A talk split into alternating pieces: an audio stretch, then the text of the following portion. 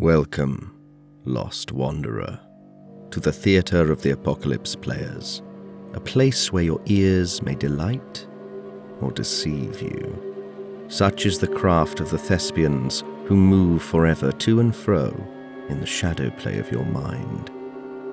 Come with us through tales of simple mystery, of broken egos, of petards hoisted higher than you can imagine to the point of horrid revelation. Are you sitting comfortably? No matter. It's already too late. The end is nigh.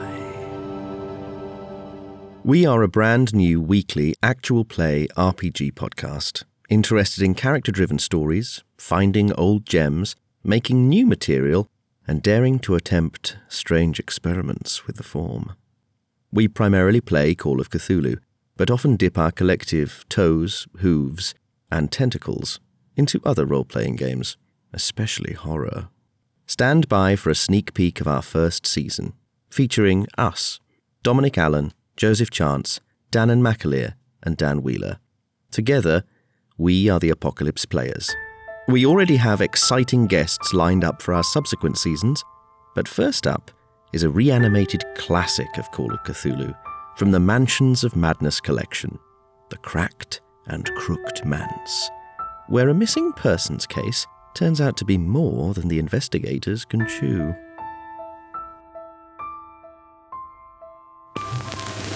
Gamwell millionaire absent.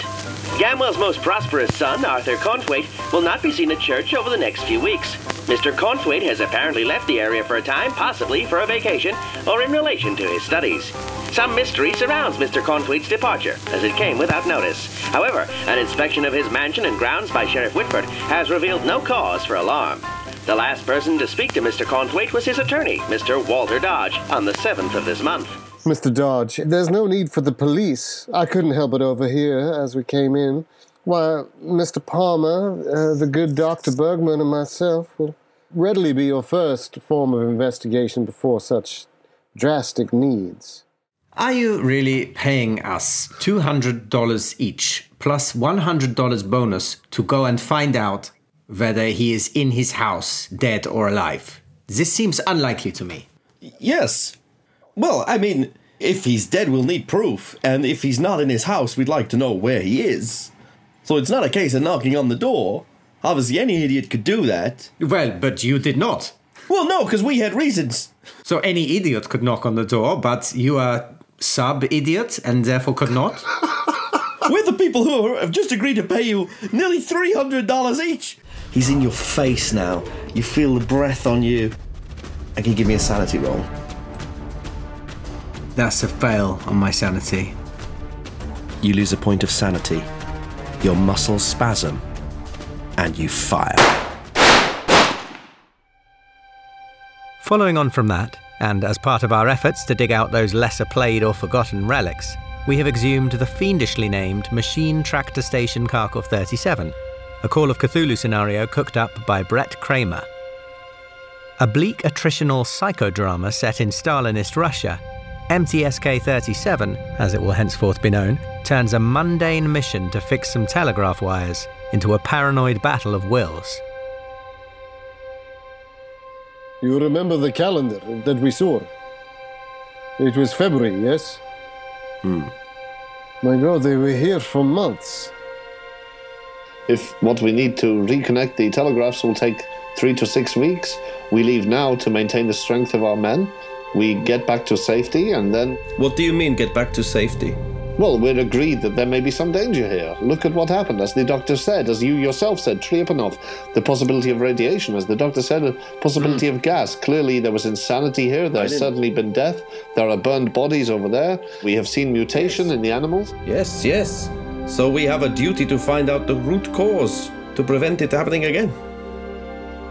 I can't remember, did I share my revelation with everyone? I don't think you did, Because it would sound insane.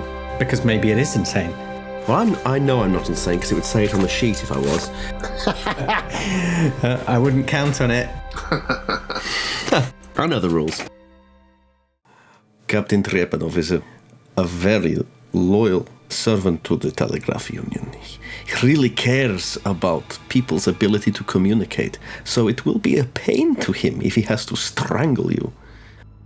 I want to make sure that the telegraphs are working. But I feel like there are elements that are working actively against me. The only element that is working actively against you is the fact you have not told us what you know. And in time for the holiday season, what could be better than to settle down by the fireside, mulled wine and mince pie at hand, and enjoy a wholly original scenario in the style of a traditional M.R. James ghost story?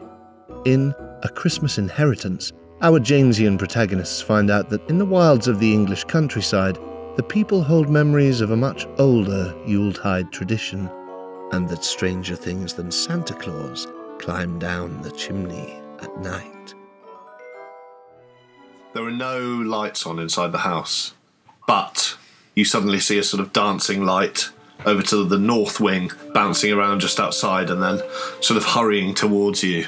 As it pulls closer, you see it's a sort of quite old, wiry looking man with a, a hood up. And he sort of comes over, he seems very surprised to see you, and he says, uh, Oh, hello, you must be Mr. Caster. Why don't I come out there with you, old chap? Is there room? Is there room for two? Just before Caster leaves the, the carriage, I, I grab him by the arm and go, You know, I could put him under my spell Well, let's- and uh, find the truth. Uh, I grab him by the other arm and say, For God's sake, don't leave me alone with Wagner. You remember you're here, you're with Samuel. What was the last thing you remember? We was just playing. I knows we're not meant to be up here by the hall, but we was up here, and the game moved up here, and the gates was open. And what was the game, boy? What was the game? Your eyes are tuned. You adjust your spectacles, perhaps, and uh, you see this brazier. And it's definitely a brazier. It's definitely flame, and it's illuminating. Just you can just see the outline behind this brazier of what looks to be a sort of Greco-Roman temple.